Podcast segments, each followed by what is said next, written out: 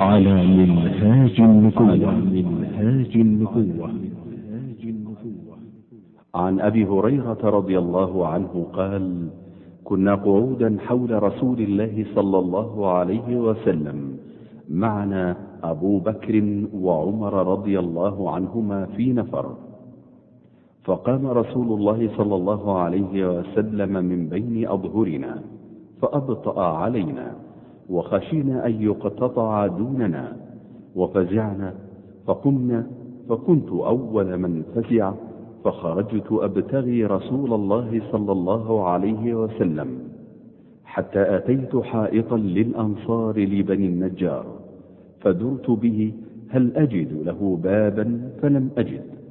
فإذا ربيع يدخل في جوف حائط من بئر خارجة فاحتفزت فدخلت على رسول الله صلى الله عليه وسلم.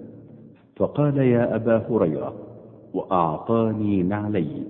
وقال اذهب بنعلي هاتين فمن لقيت من وراء هذا الحائط يشهد أن لا إله إلا الله مستقينا بها قلبه فبشره بالجنة.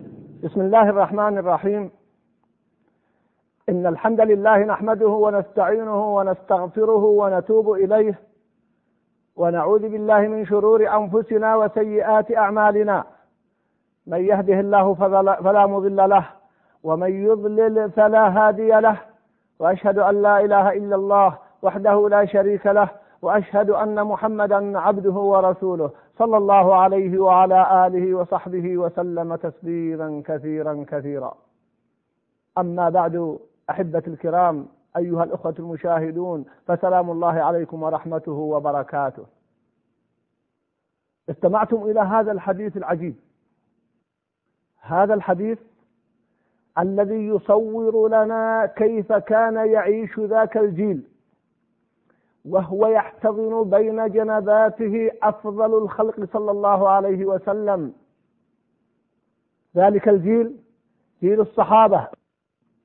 الذين هذا الجيل الذي لم يخرج ولن يخرج مثله أبدا في تآلفه وتراحمه وتعاطفه كما بين النبي صلى الله عليه وسلم كالجسد الواحد. انظروا إلى هذه الصورة الواقعية البعيدة عن التكلف.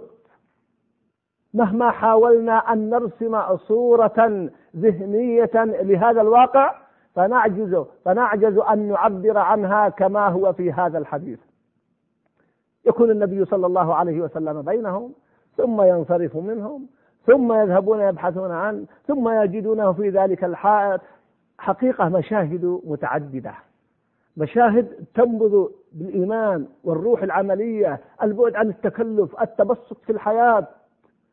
ثم نجد ذلك المشهد. هذا المشهد الذي تقصر عباراتي عن التعبير عنه ألا وهو ذلك الحب العظيم لمحمد صلى الله عليه وسلم. لما خرج منهم النبي صلى الله عليه وسلم لحاجته يقول فخشينا أن يقتطع دوننا خافوا على الحبيب محمد صلى الله عليه وسلم. هذه هي المحبة الحقيقية المحبة العملية فبادروا صراعا يبحثون عنه أين ذهب محمد صلى الله عليه وسلم؟ ويقول أبو هريرة هذا الصحابي الجليل الذي حفظ لنا كثيرا من سنة محمد صلى الله عليه وسلم مما لم يحفظه ولم يروه أحد غيره. فرضي الله عنه وأرضاه. مع أقول نجد أن بقية الصحابة ذهبوا يبحثون عن النبي صلى الله عليه وسلم. انظروا إلى هذا الحب. انظروا كيف يكون الحب للإمام للقائد للمربي. هذا حب غير متكلف. عندما ننظر إلى فعل أبي هريرة كيف يدخل الحائط يدخل مع مجرى الماء مع أنه يصور نموذج البساطة لكنه يعطينا دلالة عميقة على الحب الذي يسري في قلوبهم. حتى إنه يفعل هذا الفعل البسيط المتواضع بحثا عن الإمام عن الرسول عن المصطفى صلى الله عليه وسلم. بهذا الحب عاش ذلك الجيل. بهذا الحب عاش كان الوئام. بهذا الحب استقرت حياتهم ومعاشهم. بهذا الحب دافعوا عن النبي صلى الله عليه وسلم ودافعوا عن دينه. والحب ليس دعوة. الحب الحقيقي هو صدق الاتباع مع المحبة في المشاعر كما حدث من أولئك الصحابة. وكل هذا نجده في هذا الحديث. هناك كثيرون يدعون محبة محمد صلى الله عليه وسلم. ولكن تعال انظر إلى واقعهم.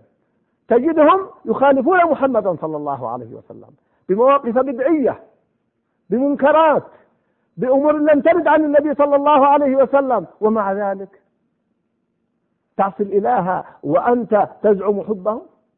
لا يمكن أن يكون ذلك. الحب الحقيقي هو صدق الاتباع.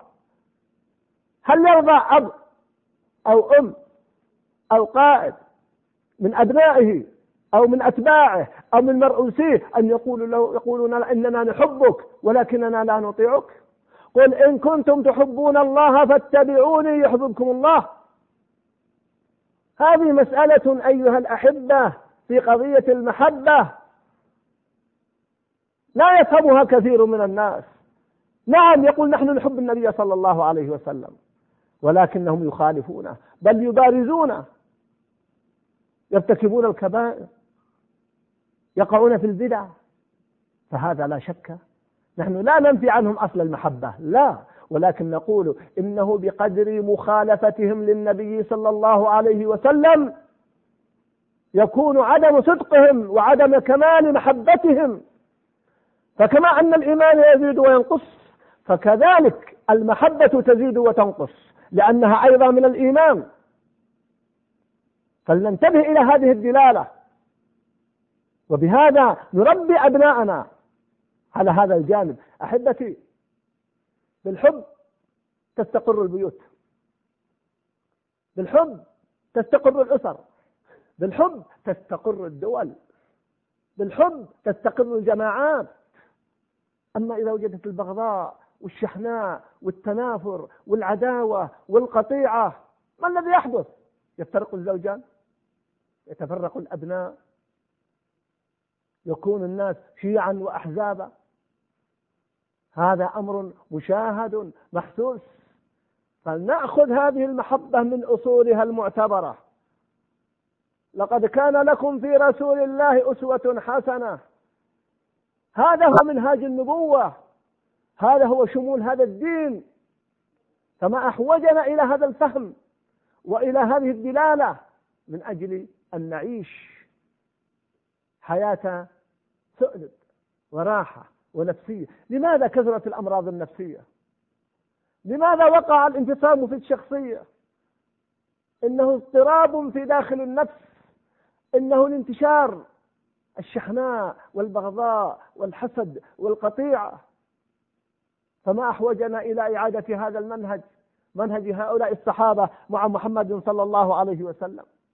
ثم نجد هذه الصورة الإيمانية البديعة. في جلوسهم مع النبي صلى الله عليه وسلم.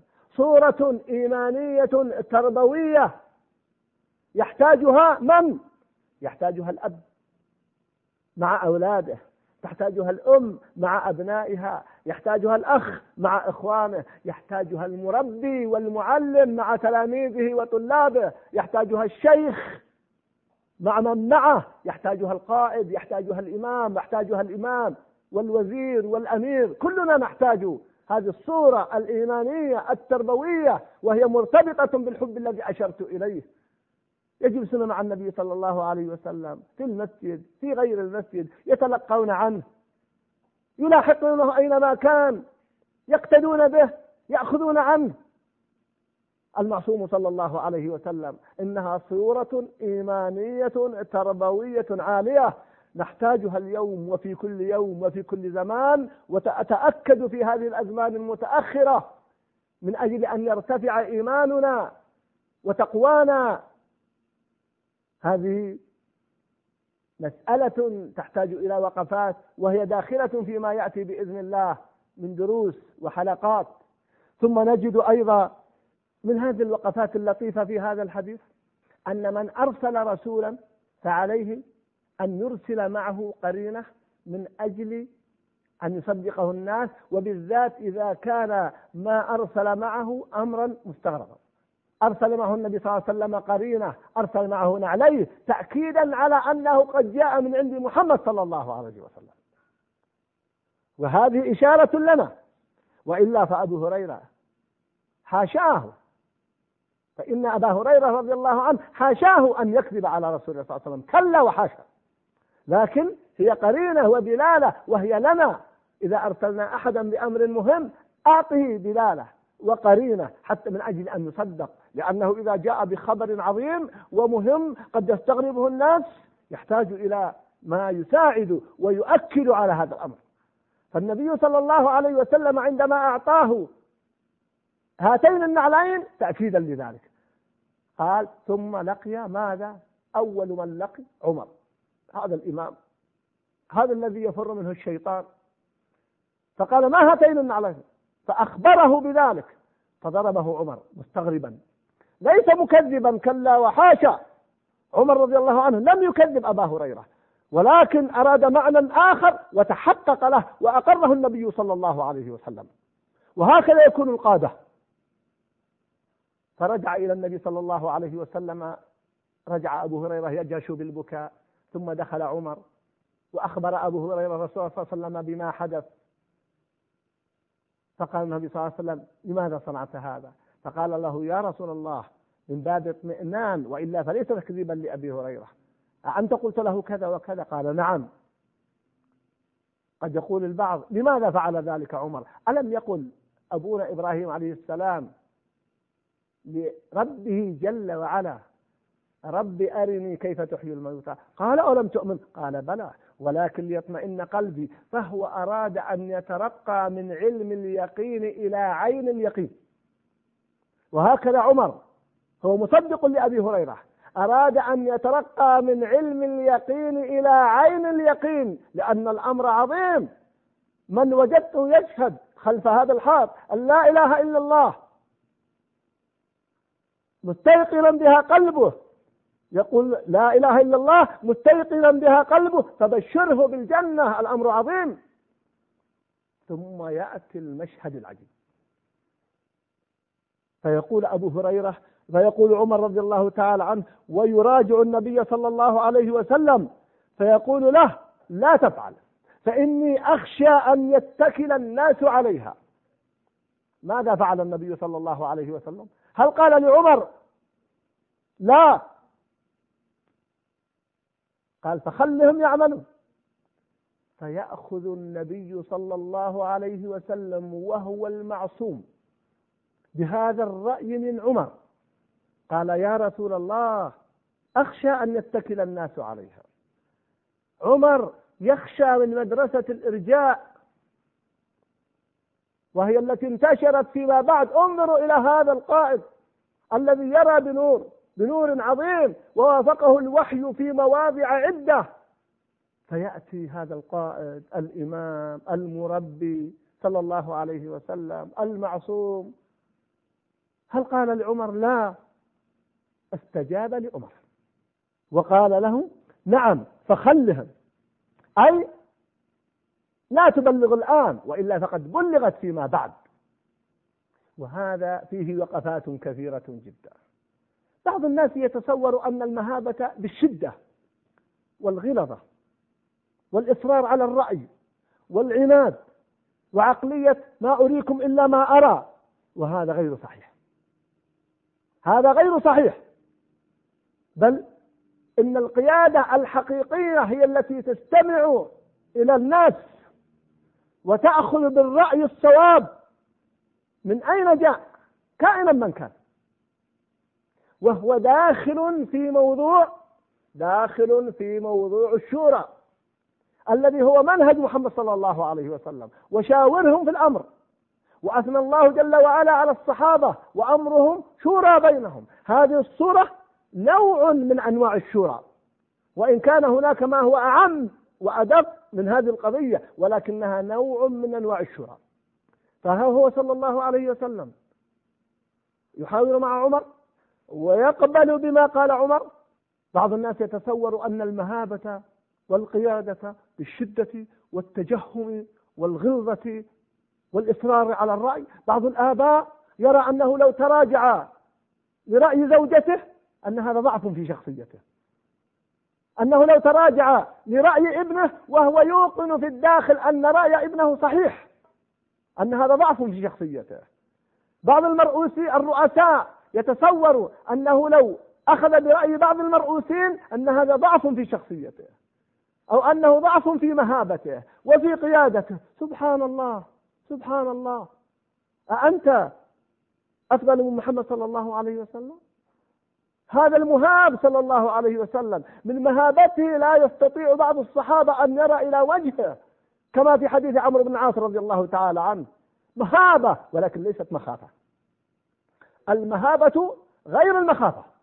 المخافة وحدها تعني الجبروت والشدة والغلظة. وهكذا بعض الناس يقود أبناءه وهكذا بعض الرؤساء يقود من تحت يده. لكن القيادة الحقيقية هي بالمهابة. فلا يقاد الناس لا بالحب وحده ولا بالخوف وحده. وإنما المهابة هي القيادة الحقيقية وهي مزيج من الحب والثقة والإقناع وشيء لا أقول من الخوف ولكن فيها تداخل معه لتبقى القيادة لها احترامها ولها قيادتها. يبقى الأب في بيته له القوامة والزوج له الأمر. يبقى المسؤول يبقى الأمير. هذا هو هذه سنة محمد صلى الله عليه وسلم. لو أننا طبقنا هذا في حياتنا في مدارسنا في بيوتنا في مؤسساتنا في مجتمعاتنا لتغيرت أحوالنا. ولكن للخطأ في أسلوب القيادة يحدث ما يحدث وتشاهدون ما ترون. ووقفات سريعة جدا أختم بها هذا الحديث العظيم. أولا أنه يجوز كتم بعض الحق من أجل مصلحة. فإن النبي صلى الله عليه وسلم أذن وأخذ باقتراح عمر بأن لا يحدث أبو هريرة بهذا الحديث من أجل هذه المصلحة خوف أن يتكلوا فخلهم يعملون ثم روي بعد ذلك. لا فهو كتم مؤقت وليس كتما مطلقا. الكتم المؤقت يجوز من أجل مصالح لكن ليس كتما مطلقا فالفرق بين الأمرين واضح. ثم فيه أنه يجوز أن يأكل الإنسان أو أن يدخل بيت إنسان إذا كان يعلم أنه يرضى بذلك أو صديقكم كما قال الله جل وعلا في سورة النور. أن يكون تأكل معه أو أن تدخل بيته. إذا كنت تعلم أنه يرضى بهذا الأمر فلا حرج. وهذا من سعة الشريعة وسهولتها وسماحتها. أحكام عظيمة جدا أحبة الكرام. درر يصعب أن نحصيها في هذه الدقائق. صلها الله لنقف معها حديث المصطفى صلى الله عليه وسلم. أقول قولي هذا والسلام عليكم ورحمة الله وبركاته.